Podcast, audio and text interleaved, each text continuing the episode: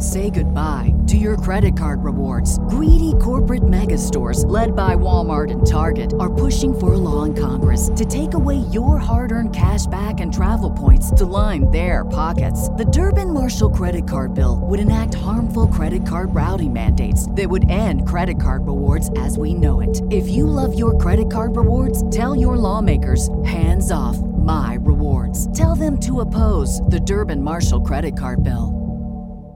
Why pay more for a separate CoQ10 supplement? Enjoy twice the benefits with SuperBeets Heart Chews Advanced from the number one doctor, pharmacist, and cardiologist recommended beet brand for heart health support. The new SuperBeets Heart Chews Advanced by Human is now infused with CoQ10. That's essentially like getting CoQ10 for free. Our powerful blend of beetroot, grapeseed extract, and CoQ10 ingredients support nitric oxide production healthy blood pressure, healthy CoQ10 levels, and heart healthy energy with two tasty chews a day. Plus, SuperBeets Heart Chews Advance are plant based, so you get heart healthy energy without stimulants. For a limited time, get a free 30 day supply of SuperBeets Heart Chews on all bundles and 15% off your first order by going to radiobeats.com and using promo code DEAL. That's radio, code DEAL. And so when you find a way to surrender and just say, this is what's happening, this is my reality, and how can I come through this with a um, understanding of how this is working for me instead of how this is working against me.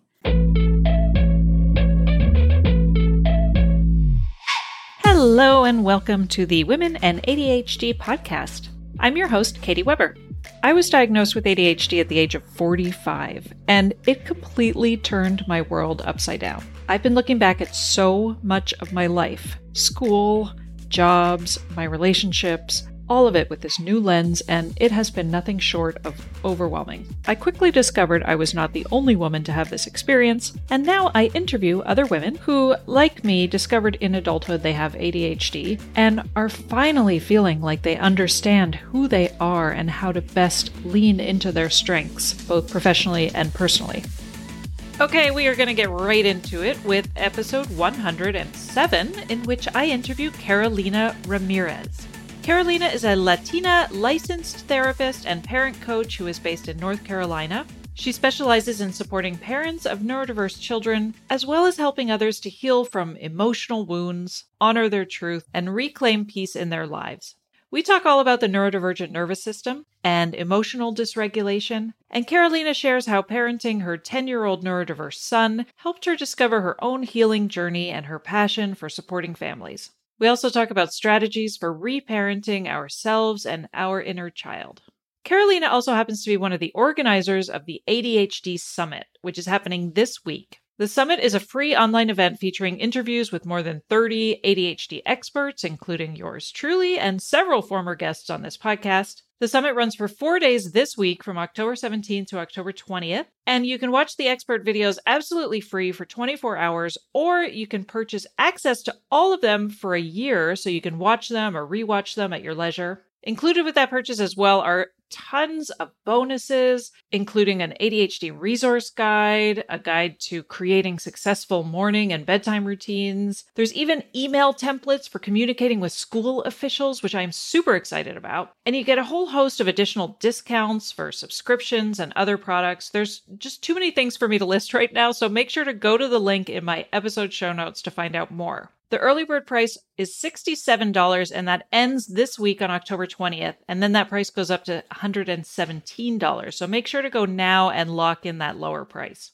Whether you are an adult with ADHD, a parent of an ADHD child, or a professional who supports ADHD families, you do not want to miss out on this resource. I have been blown away by the value of this summit, and I am honored to have been a part of it. In fact, I met Carolina because she interviewed me for the ADHD summit, and I just loved our conversation so much and really wanted to have her on this podcast to share her own story and her family's story. I just wanted to get a chance to chat with her again because she is so wise and inspiring, as you will find out. So, without further ado, here is my interview with Carolina.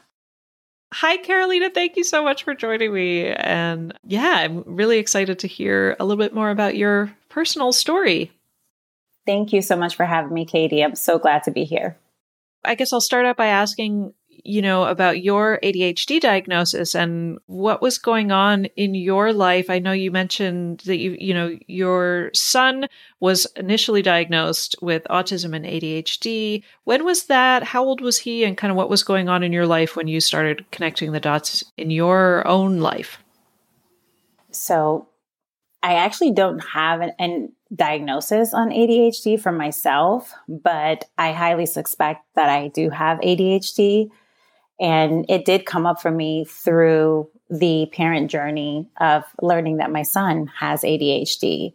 And when I realized that he had ADHD because he was having some trouble getting information from his teachers, processing that information, also being able to manage how he was able to focus in the classroom, I realized that I had a lot of trouble too getting distracted a lot as a kid. And I was that kid that was always like, oh, she's a good student, but she talks a lot and we can't get her to stop talking. And so my son presents very similarly. He's very outgoing. Um, he's a very friendly kid. And when one idea comes into his mind, he just wants to talk about that. It's almost like a hyper focus. And I realized that I am the same way. So I started to really connect the dots and then look really at my family history and thinking that, wow, we all have ADHD in our family. It just was never, you know, acknowledged. And really realizing, like, I remember having to help my nephews because we grew up together and they were just like so difficult to keep sitting down at a table to do homework or anything like that. And now I realize like it was because of their ADHD as well. And I know that they also struggled in school. And at that time, we were told that they were struggling in school. However, there was a mistrust in the school system with our family. And so they wanted to bus them to different schools so they can get the right supports. However, our school was across the street at that time. And my sister, who was raising all of us, just was not comfortable with that. And so now it's kind of like it's coming full circle because when I talk to my family about these struggles that we have with my son and things that I'm finding out about myself, my sisters, my brother, they're all saying the same thing. They're like, wow, I struggle with that too. Like, I, I can see that now. Like, I think I also have ADHD. So yeah, so I definitely need to get on track to have the diagnosis done. But I also know that this is the work that I'm doing now. And so I'm using all of the practices and tools and help that I can get from talking to people like yourself and also just, you know, learning more about ADHD so I can support others in that journey as well has been helping me. I've been applying that and it's been really helpful. Yeah, I mean, and that's something I feel like uh, is a theme that is threaded throughout a lot of the conversations I have with women about ADHD because so many women in, in adulthood come to their ADHD diagnosis through their kids, right? Their kids are diagnosed. They do exactly what you did, which is like, how can I help my kid? How can I be the best parent? How can I like hyper focus and get all the resources and be a great parent? And then you're like, oh yeah, I had all of this too. This is really, you know, I didn't realize this I thought this was just who I was, right? And and not realizing that there's a name for this. But then at the same time realizing that a formal diagnosis is really just one part in in a huge patchwork of like what is my treatment plan, right? Like I feel like I get asked a lot like is a formal diagnosis necessary and my answer my answer is always like no, but yeah, but no, but yeah, because it's you know it can be really helpful, but at the same time, this diagnosis is really about identifying and developing that language between you know around some of these traits where you're like, oh, oh, that's ADHD, oh, that's ADHD, and really like kind of understanding how to best live your life and and how to be a good parent and all of that. Yeah, yeah. Anyway, all of that was to say, I never am like you know, if somebody hasn't been formally diagnosed, I've never like, call me back when you are, because for me, I feel like the journey begins so much earlier than a formal diagnosis. Yeah, for sure. And I remember, you know, when my son was diagnosed, I was hyper focused on finding out everything I could about ADHD. And she would tell me, you know, that's not really that healthy for you. You're like not sleeping. You're just, you know, doing research, research, research. I'm like, but that's what my brain needs to do in order to feel calmer and in order to feel like, you know, I have more of a grasp of the situation.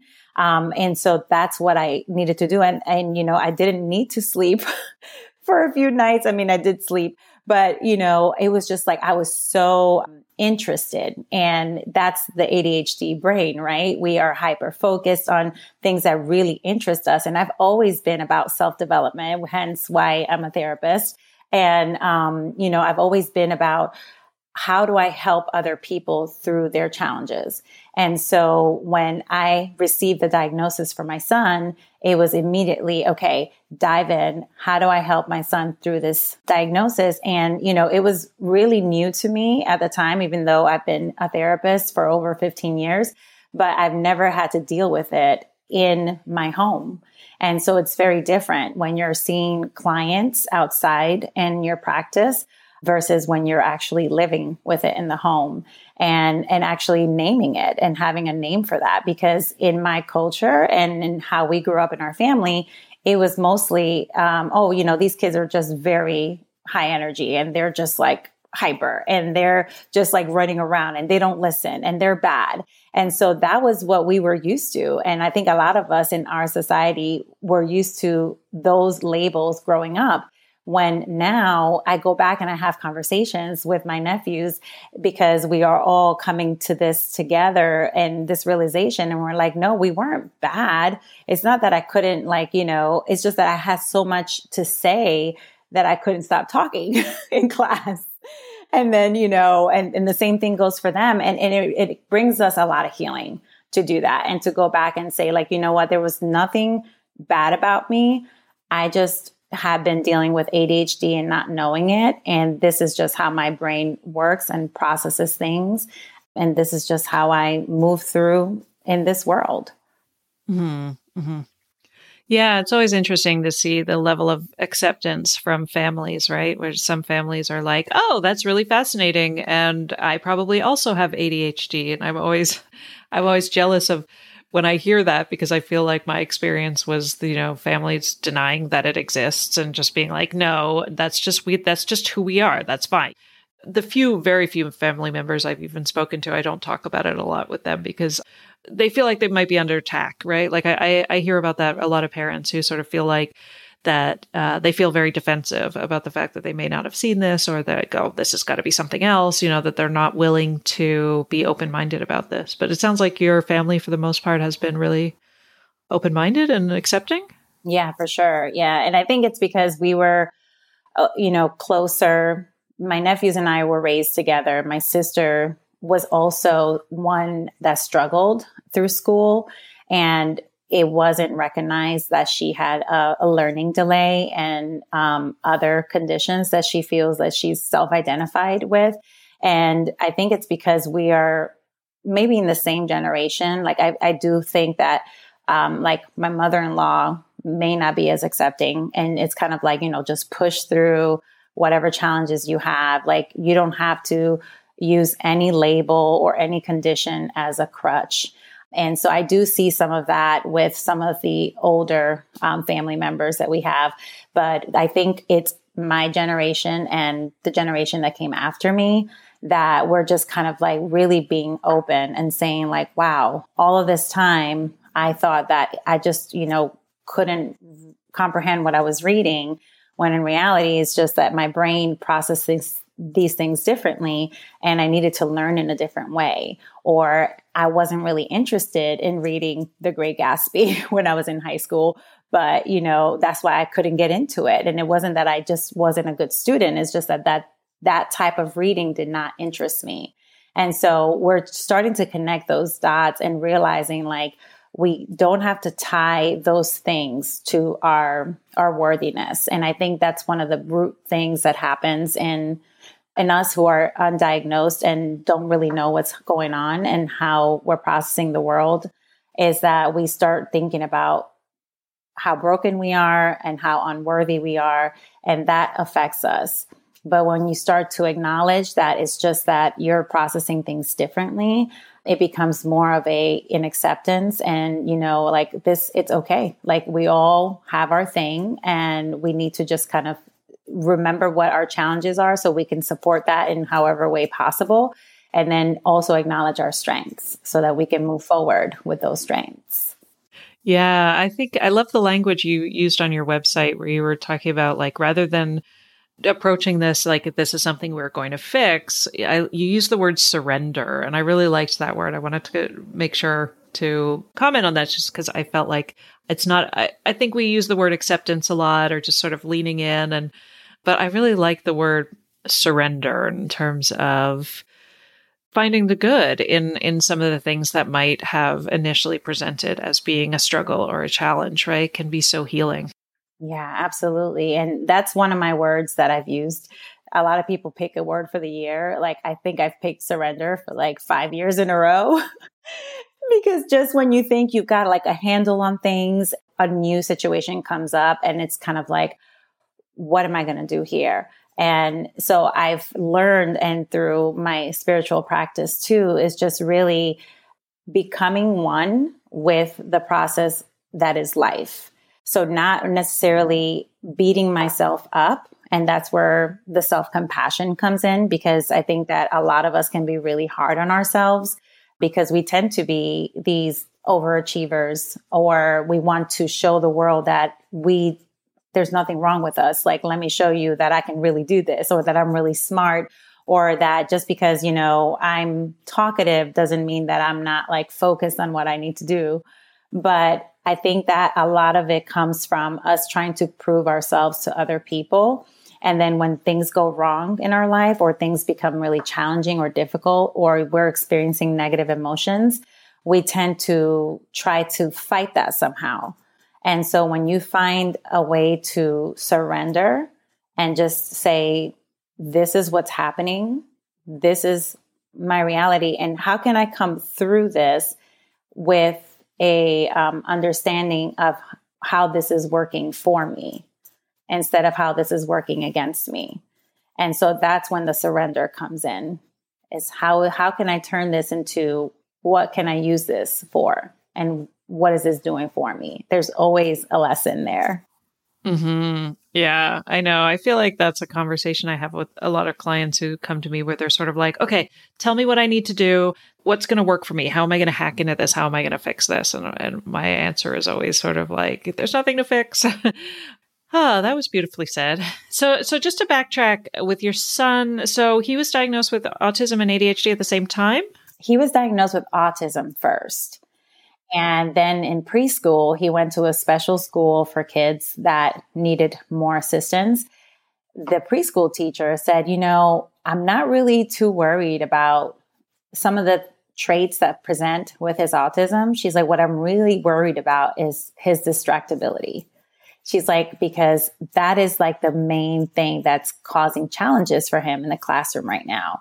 And so when she said that, I was like, well, what do you mean distractibility? And she was like, it's very difficult for him to be able to stay on task for, you know, a certain number of minutes. He's got to move around a lot his attention is very varied and he gets easily distracted by sounds, um, sudden movement, um, anything that might fly across the window. So she had to come up with strategies like closing the blinds where he was around so that he wouldn't get distracted by something that was passing by. And so when she said that, I said, hmm, I said, so do you think that there's something else here going on? And she said, definitely. She said, I would look into ADHD for him. And so that's when I started the process of, you know, looking into an ADHD diagnosis. And we went to a developmental pediatrician who then gave us a checklist that was super long for both my husband and I to fill out and also his teacher. And when we were checking off all these questions, it just became really clear to me like, wow, yeah, he, he has ADHD as well. And so um, a lot of times I also feel like his ADHD is just more pronounced than the autism. There's a lot of things that come with his autism that present challenges, but most of the challenges that we face with him are related to his ADHD. So it's, and, and a lot of it overlaps too. So it kind of gets a little tricky. Um, but it's the emotional regulation piece. It's the uh, sensitivity, rejection dysphoria. It's, you know, having that need to always need to be first and just kind of like really um, this sense of urgency that comes for him that really tells me about how he's perceiving the world around him and how uh, also like his nervous system because i do feel like adhd is so deeply tied to our nervous system is dysregulated and so definitely um, having that insight and i'm so thankful for the teachers insight on that we've been able to work more diligently on strategies that help him to calm his nervous system down is like what I like to say. Because it's like you said, it's not about fixing it. There's nothing wrong with him, but really figuring out what works for him and putting strategies in place and supports, especially in school, that support him in the way that he learns, in the way that he needs to move, in the way that he needs to regulate, so that he can show up and be the best kid that he can be in that system and in that environment. Yeah, I mean, I feel like that's something I'm questioning a lot, which is, you know, I think a lot of us are coming to ADHD diagnosis and then realizing, like, are we actually talking about autism here? because there's so much overlap and there's so much, you know, interweaving between seeking stimulation and then overstimulation and the dysregulation that comes from overstimulation and and you know i feel like i'm constantly trying to question like what are we actually talking about here and and also like is this actually autism? Um, so I'm always curious when the as a parent like how are you able to kind of distinguish between from from one to the other? Yeah it definitely can get muddy. I feel like with autism some of the bigger traits that will distinguish autism from adhd is rigidity and not being as flexible needing to have things a certain way. So almost kind of like an OCD component. And, you know, definitely you'll see more for some, not all.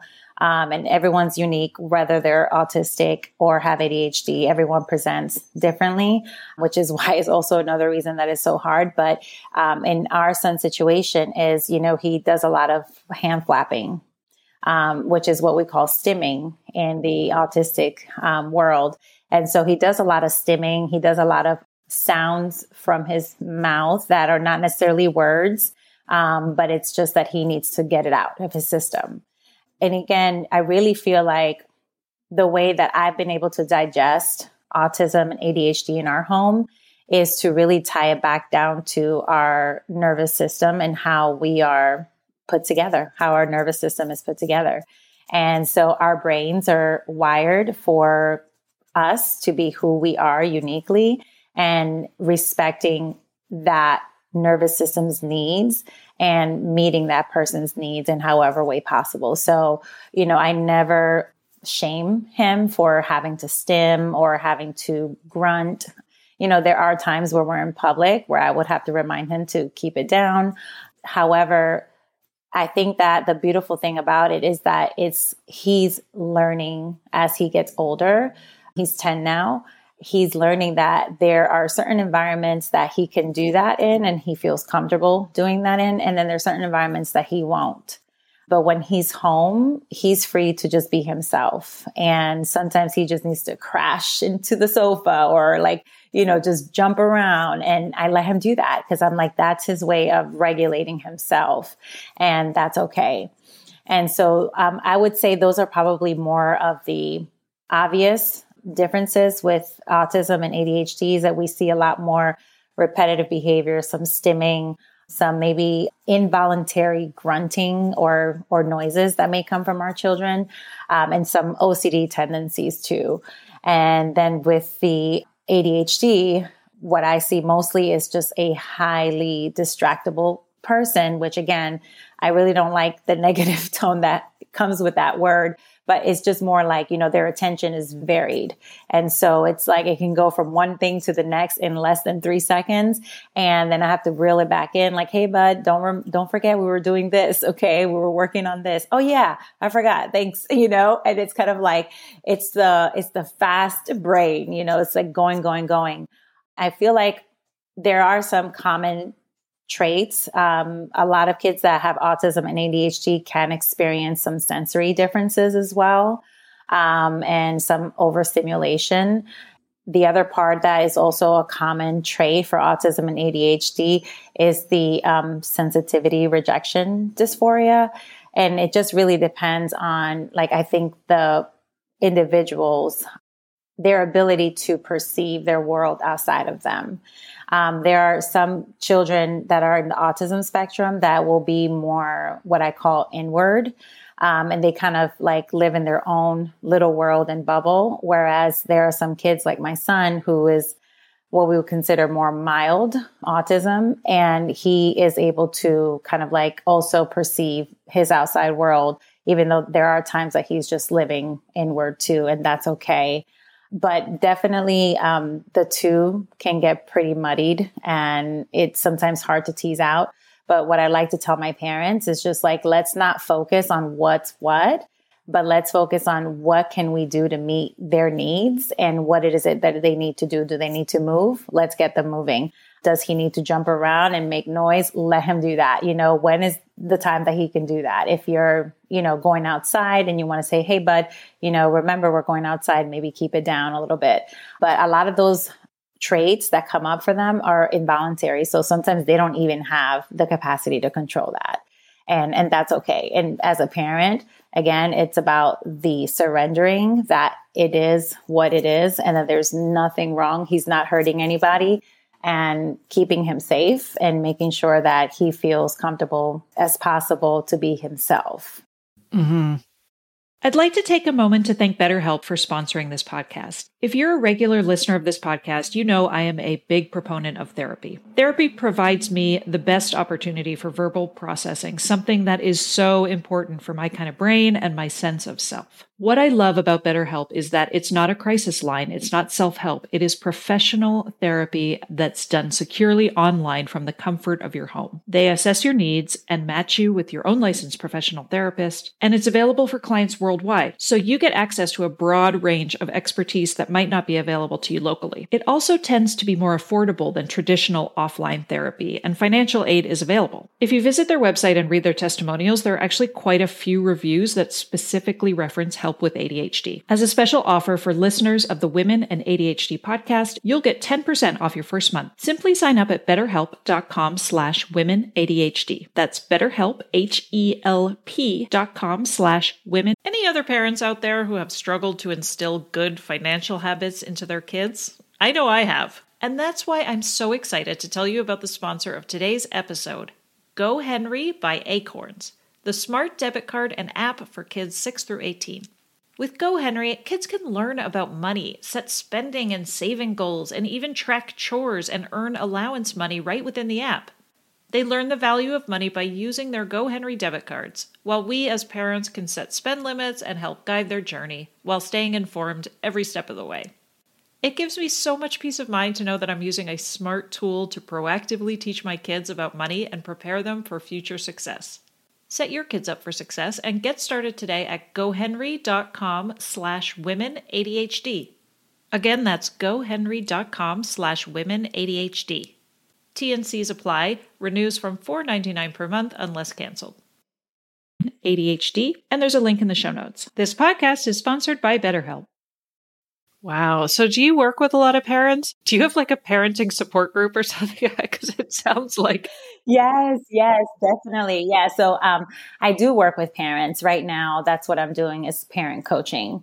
And so I, and I work specifically with parents of neurodiverse, neurodivergent children because I'm so passionate about breaking the stigmas and dismantling systems that are keeping our neurodivergent loved ones down, you know. I also feel like there's a huge component to it that we have this stereotype of when we say autism or ADHD that it automatically means that this person is not going to have a great quality of life and that we automatically go to what we may have seen on the TV or on, you know, the movies. Um, and it's not like that. Like, as you know, we come in all different shades. We come in all different sizes and all different IQ levels, right? And so we have to start raising more awareness because I know that when I received the diagnosis, there was a moment where I just felt like I was doomed, you know, like, oh my gosh, what am I going to do? My child is autistic and has ADHD. Like his life is just going to be in shambles. When in reality, that's like completely the opposite. He's doing amazing things and I know he's going to continue to do amazing things, but there are there challenges that come with that? Absolutely. But it's about helping him learn like what those challenges are and how he can work through that because we all have them. Like I know I certainly struggle with emotional dysregulation. And at first I used to beat myself up about that. And I'm like, what is going on here? Like I am a therapist. I now I'm a mom and it became worse when I became a parent. But I'm just, I realize now that I can easily go from zero to 100. And so now that I'm aware of that, I have strategies to help me in that moment. When I feel the, the anger rising, you know, and I'm in a situation with my children, um, I, I literally take myself out of the situation. I just walk away. I go into the pantry or I step out into my front porch or my back porch and I breathe. Because before I do something that is going to scar them and before I show up as the parent that I don't want to be, I, I need to figure out what helps me. And it's not going to be pretty and 100% all the time. It's not, I'm, no one's perfect, but I've definitely come a long way. And at first, it was just like, beat yourself up because look at you, like, what are you doing? Um, but I didn't realize that I, I also had emotional dysregulation and that it was really intense. It's these intense emotions that come up for me. And it was the same thing that my son was dealing with. It was the same reason we got a diagnosis is because he had these intense emotions and these intense reactions. And I, I'm a true believer that our kids mirror back to us what we need to work on. And when I started seeing all these things, I said, wow, I said, I am very similar to him. And I just never reacted the way he did because I was raised differently and I was scared of my parents. But I really do feel like this generation is creating a consciousness for us as parents and a society. And we're waking up to ways that we were being controlled, ways that we were being taught to be compliant and putting others' needs in front of ours just to say that we were good kids. I want to help other parents get through that journey because it's not easy and it's not for the faint of heart and it's isolating and a lot of parents feel lonely and they feel that doom that is unnecessary. And so I'm really trying to dismantle all of that stereotypical thinking that we have about ADHD and autism because we got to do better. Yeah, I know and I I I I feel like my diagnosis has helped me become a much better parent to my kids and not only because of the you know like you were saying like uh, so much of that is is recognizing the strategies that i can have in place before i get to a point of emotional dysregulation in myself you know some of the things that i always thought what's wrong with me? I'm such a terrible mom.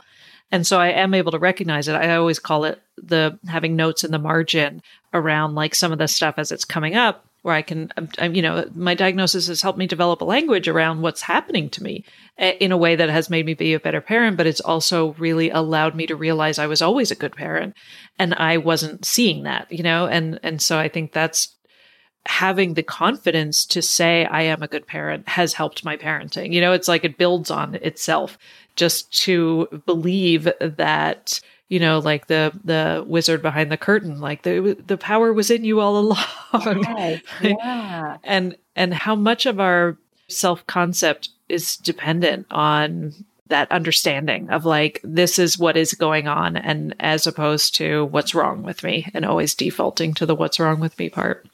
And I really like to touch on like reparenting ourselves because a lot of that for me was because when I did express emotion as a child, I was shut down very quickly. And when I see my kids expressing their emotions, it's hard for me to sit there and hold it for them. And I learned through them that it was because the little child in me, because we all have it. And a lot of us don't realize it that when we are out of control, it is the little inner child in us that is feeling out of control. And as the adult now, we can go back to reparenting ourselves by allowing ourselves to feel those emotions and to say to ourselves that we got us, that you're okay, that it's okay for you to cry. It's okay for you to feel these big emotions. There to hold you. And I feel like if we go ahead and do that and reparent ourselves, we will become the parent that is a much more calmer presence and also can hold space for our kids because we know with ADHD comes big emotions, big reactions, rejection, you know, it, you feel everything more deeply.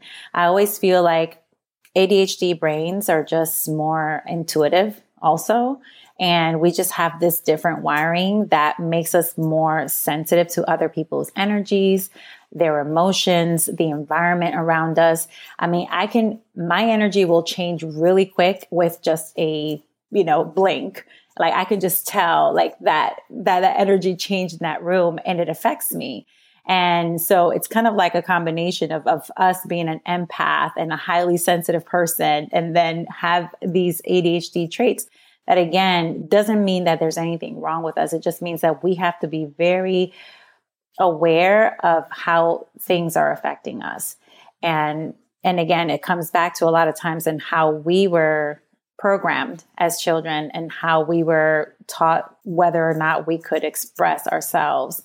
And sometimes that's what really comes up as the anger or the out of control version of ourselves is that inner child that needs to be healed and reparented so that you can just be a better person all around. Mm-hmm. Yeah. I totally agree with the empath part. And I think there, um, I feel that a lot with many of the conversations I have with women on the on this podcast. It just reminded me of personality tests and how like one of the questions I always struggle with with personality tests is is you know do you like meeting new people? I'm like I don't know.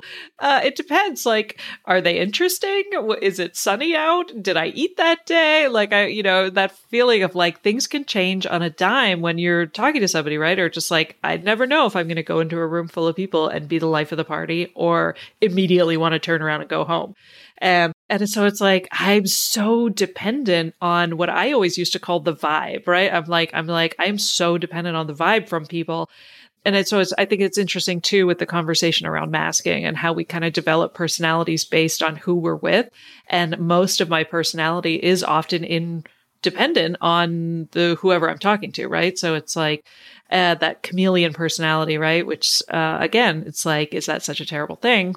It all depends on how you're willing to look at it. but anyway, it just reminded me of those those questions I've always really struggled with. And I think I was talking to somebody recently who was like, I can, depending on the day, I can do like a Myers Briggs test and and have like two polar opposite personalities because it all depends on what mood I'm in that day. Yeah, like, so true. I love that. Yeah, and like, or even um, times when we commit to doing something, and then you know it comes time to go to that commitment, and you're like, oh, why did I commit to this? Like, I was have been on my really like happy time because right now I'm just like wanting to stay home and I don't want to do anything. Um, but totally, I feel um, we really need to be self aware and and that self awareness takes practice and it's really a moment of reflecting and it doesn't even mean i mean i like to journal so anyone who loves to journal i re- highly encourage journaling to really get your thoughts out and it's literally just writing exactly what's on your mind and not judging it and just letting it, don't even read back until you're completely done. Just literally get your thoughts in on paper um, or on computer if you like to type better. But basically, um, you know, really getting to know yourself and learning to kind of like be an observer. A lot of people think that meditation means that you have to sit in quiet and just like hum to something. But meditation is really anything that you can do to be an observer of yourself. So finding a way to step outside of yourself and just observe like how am I acting right now and why am I reacting this way? What is um, triggering me to react this way in this situation? And, And you may not be able to do it in that moment, but even if you do it just five minutes after that moment happened, because that's going to be very good information for you to figure out what it is that is problematic for you with that situation. And it could be that the people around you are not good for the energy that you're needing at the moment. Um, or it could be that you're just, like you said, tired, fatigued, hungry, didn't get a chance to like go for your walk today. And so all those things affect us. Um, and the more that we can become self reflective and aware of how we need to take care of ourselves in order to be the best person that we want to be, it's going to be key for us to be able to really thrive and to really reach the goals and be authentic to ourselves is what I like to say to my parents and anyone that comes in my life. oh, I love that. Beautifully said. And I love your take on meditation too, because I think that meditation sometimes feels like a very scary word to a lot of people, especially with ADHD, because they think, you know, they think stillness. And then they're like, nope, and I love the idea of being in the present tense, coming back to this idea of surrendering and acceptance. You know, um, I remember, I wish I could remember who it was that had said this, but I remember reading somewhere that basically, you know, all negative emotions happen either in the past or in the future. So, negative emotions, right? So, it's like, you know, negative emotions in the past are regret or things that involve the past. And then there's negative emotions for the future. So it's anxiety, fear, all of that is all future related, right? But when you're in the present moment, you have a break from negative emotions. And I just remember always thinking about that in terms of meditation and how it really, like you said, it's really about being mindful in the present, trying to stay in the present moment and being observing of the present and kind of giving yourself a break from the constant back and forth between past and future negative emotions. But anyway. yeah, for sure. And that's self compassion too. Like, you know, what you're saying is self compassion because a lot of us can be really hard on ourselves, especially when we're experiencing a negative emotion, right? And, and one of the things that I've also learned on this journey is to really take away the notion that an, an emotion is negative or bad because emotions are just emotions, right? It, they can be difficult, absolutely 100% difficult, right? And like, you know, when I'm feeling depressed or when I'm feeling anxious, that is a difficult emotion for me to sit with. But what I like to do in those moments is just really, like you said, stay in the present moment because meditation is really about being here in the now. And a lot of times what I do is I'll just focus on my breath, you know, as I'm walking around or standing still for a moment. When I'm starting to feel anxiety, when I'm starting to feel down or sad about something, and um, really acknowledging, you know, this makes me really feel sad. And why is this making me feel sad? Or this is making me feel really anxious. Why is it making me feeling feel anxious. And so really it's more about um, approaching it with a curiosity versus like, I shouldn't be feeling this way. You know, this is not good for me. I'm like, I know where this is going to go. And, and I totally get that. There, there are times where I can spiral down into a very dark place. And I think that that's also something that comes with ADHD. Um, we just have a, a coexisting vulnerability to experience anxiety, to experience depression once we become aware of that, we can just say, okay, I'm going through something that's really difficult right now, but this is not necessarily bad. This is telling me something. You know, maybe your depression is coming because you are working too much and not spending enough time creating moments of joy. Maybe your anxiety is coming is because you're committing to projects or things that don't necessarily align with what you know you truly want to do we have to kind of figure out what's a healthy level of anxiety because we all need to experience some anxiety in some way because it, it helps us to sometimes get to a next level. But if it's causing you really draining anxiety and it's draining you from your energy, then you really have to go back and look and say, and reevaluate that and say, what is it about this that's causing me to feel this way? And again, just approaching it with curiosity and being very gentle with yourself. And that really, you know, the self compassion piece really goes hand in hand with the reparenting part. It's kind of like, how can I hold myself in this really difficult moment? And, you know, self compassion was something that I had to really delve into and practice because for the majority of my life, I've just been really hard on myself. And then, you know, I thought by beating myself up, I would get further. When in reality, I achieved many things by still beating myself up, but I didn't feel good about myself. And now what I learned through self compassion is that I just give myself the love that I need because a lot of times we are waiting for someone else that can give that love to us when in reality you you are the person who you need to give that self to. And that's what self-compassion does. That's beautiful. I feel like I'm just going to have this podcast episode on like replay when I'm feeling low. I'm just going to be very inspiring. When I was diagnosed with ADHD, it completely turned my world upside down. I looked back at so much of my life my grades in school, my multiple careers and hobbies, my friendships, my marriage, motherhood, my relationship with food and my body, like all of this with a new lens, and it was overwhelming to say the least. If you've been diagnosed with ADHD and you're feeling blown away by this new insight into your brain and how it operates, I totally understand. I can help you begin to sort through this chaos, explore who you are and how your brain operates, so you can finally start to lean into your strengths and begin to use them to your advantage moving forward. Together, we can work to identify what obstacles you've been facing and create strategies to help you start living a more fulfilling, gratifying life. Head over to womenandadhd.com slash coaching to book a 30-minute initial consult with me so we can figure out if my brand of one-on-one coaching is right for you. Again, that's womenandadhd.com slash coaching, and you can find that link in the episode show notes.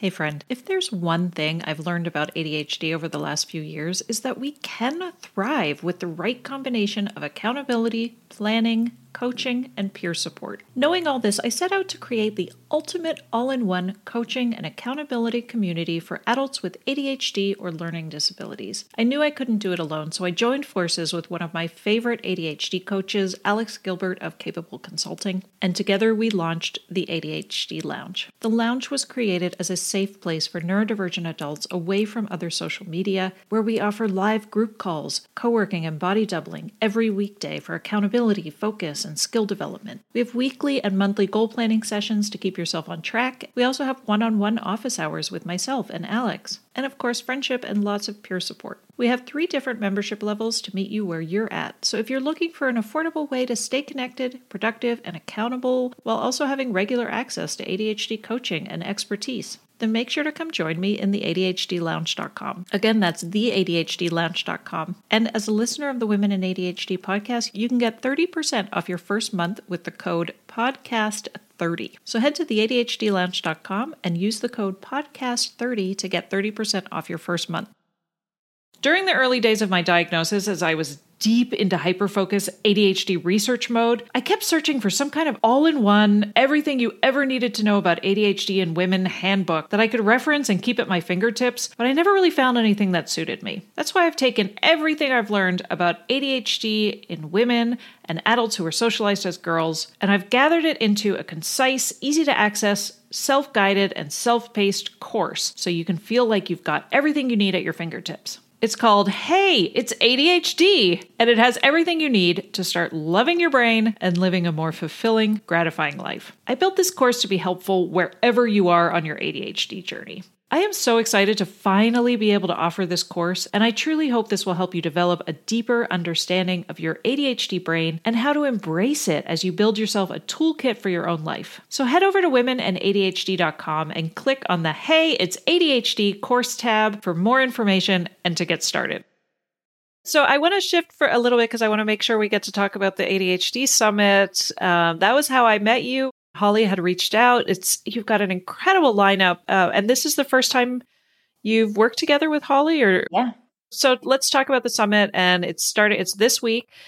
Why don't you sort of walk me through how you came up with the idea and some of the speakers and I'll certainly have all the links in the show notes to all of this. Definitely. And I'm so glad that you mentioned that because you are one of our speakers, which I loved our interview. So I cannot wait for our listeners to listen in onto that interview. Holly and I are two therapists. Holly's psychologist. I'm a licensed clinical social worker. Uh, we're both in the Raleigh, North Carolina area. Um, we've worked together in the past um, locally, and we decided that we wanted to take this summit and share it with the world. And so we came up with the idea of having an online summit um, to focus on ADHD, because really all of our work is focused on supporting parents and professionals of those who are working with our ADHD children or teens. And so we sat down and we said, what is it that we needed? What is it that we needed when we received a diagnosis for our kids? Um, and also along our journey, Holly's kids are teenagers, mine's are 10 and 4. And so we really sat down and started to think about all the things that we would have wanted as moms and as therapists who work with families of neurodivergent children, um, what they would need. And so that's how we came up with um, getting all of the speakers who are just amazing. The interviews have so much great information packed into them about how to deal with, you know, executive functioning issues, motivation, organization, procrastination, mental health, social skills, uh, sleep, diagnosing ADHD and learning delays or learning differences, how to collaborate with the school, how to ask for um, evaluations. Um, so, really, we're trying to come up with a package that really encompasses everything that a parent or professional could use and apply to help their ADHD kids in their life. Because we know that if we're able to w- walk our kids home to a place, whether it's home into our physical home or home into themselves, right? Because I always say homecoming is really coming back to ourselves. And so, how can we help our kids and start from as early as we can to make them feel whole and make them feel supported? And again, it's like what you said in the beginning. It's not, we're not trying to fix anything, but we're trying to truly acknowledge that ADHD exists because there still is that stereotype that ADHD doesn't exist. But really, it truly does exist and it does need accommodations and it does need support.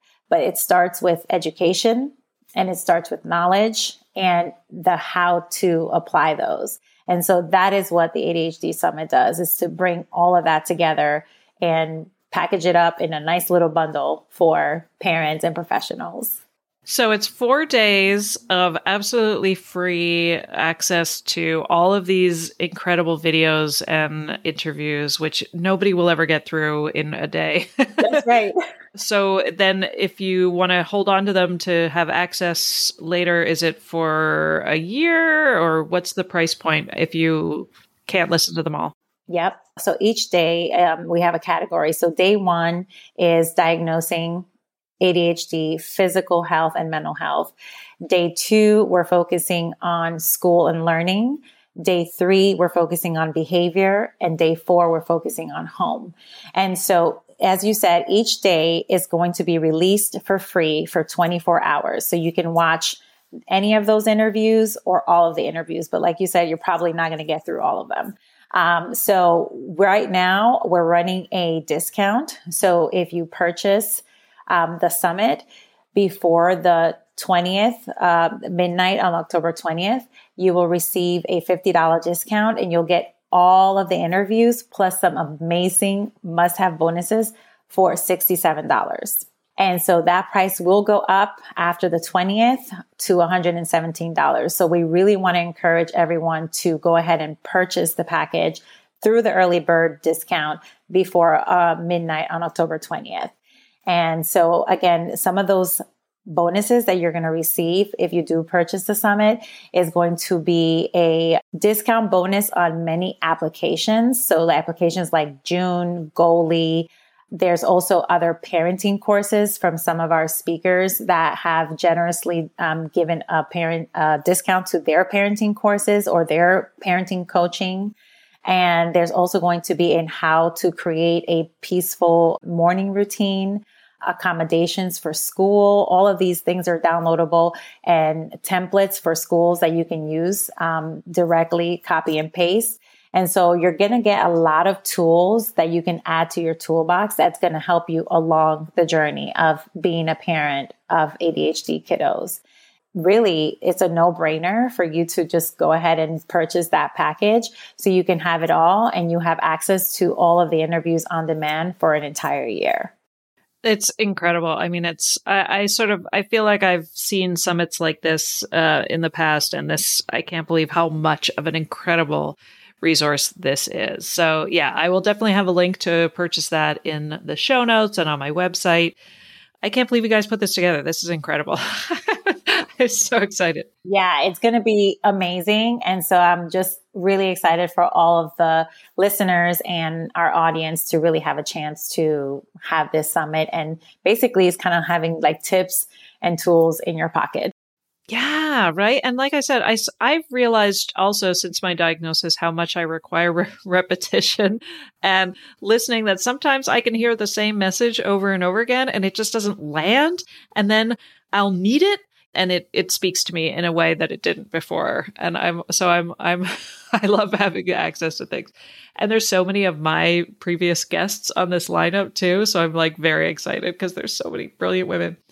Awesome. Okay. So now I'd love to ask all of my guests if you could rename ADHD to something else, would you call it something else? And I feel like we've talked so much about, you know, how this really isn't a disorder, but you know, and that's something we talk about. I talk about a lot with my guests, which is like, this doesn't, this isn't a disorder, but it's at the same time, like we really can help be helpful when looking for supports and accommodations to have it being taken seriously. And so I feel like, you know, we're always kind of going back and forth between that. But do you have an approach? What would you call it if you could call it something else? Yeah.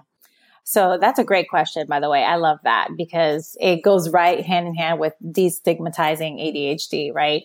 And I agree. We need to figure out a way to forge a new name for it. And I don't know that I necessarily have a new name for it, but I I really, what I focus on mostly is how it affects our nervous system. So, really looking at it from the point of like, what is your nervous system telling you right now for what you need? And so sometimes that means you need movement. Sometimes that means you need to sing. Sometimes that means you need to walk. Sometimes you need some sunlight. So what is it that your nervous system needs? Because at the end of the day, our neurobiology is not wrong. We are wired how we're wired because of what our individual and unique needs are.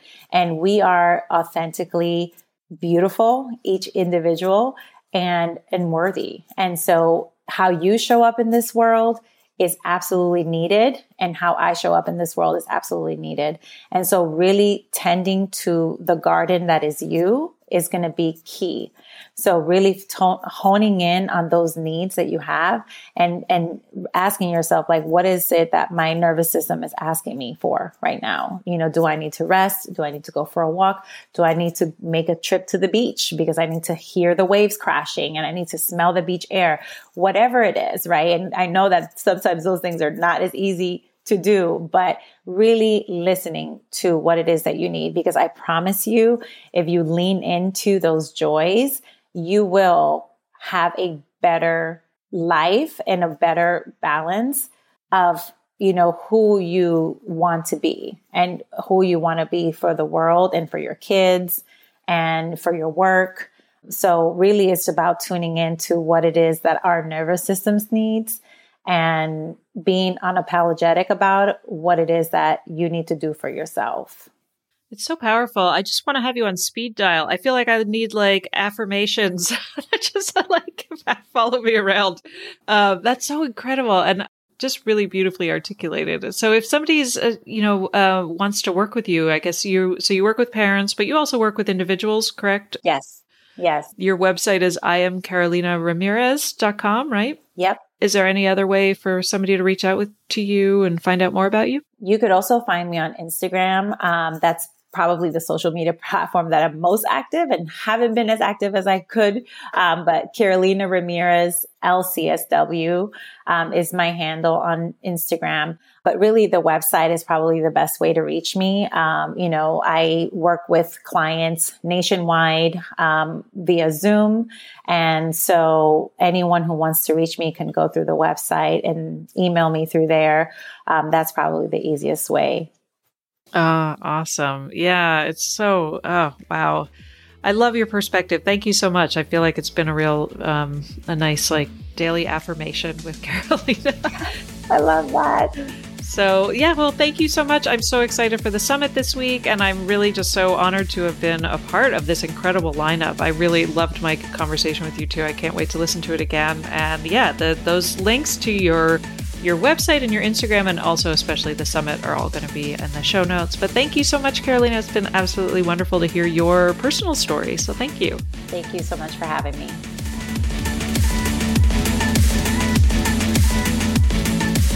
And there you have it. Thank you for listening, and I really hope you enjoyed this episode of the Women and ADHD podcast. Also, you know we ADHDers crave feedback, and I would really appreciate hearing from you, the listener. If you're a fan of the podcast, please take a moment to leave me a review on Apple Podcasts or Audible. And if that feels like too much, and I get it, then just take a few seconds right now to give me a five star rating. Or share this episode on your own social media to help reach more women who maybe have yet to discover and lean into this gift of neurodivergency. And they may still be struggling and don't even know why. And if you'd like to find out more about me and my one-on-one coaching for women with ADHD, head over to womenandadhd.com slash coaching. And you can always find that link in the show notes. I'll see you next week when I interview another amazing woman who discovered that she is not lazy or crazy or broken, but she has ADHD and she is now on the path to understanding her neurodiversity and finally using this gift to her advantage. Take care till then.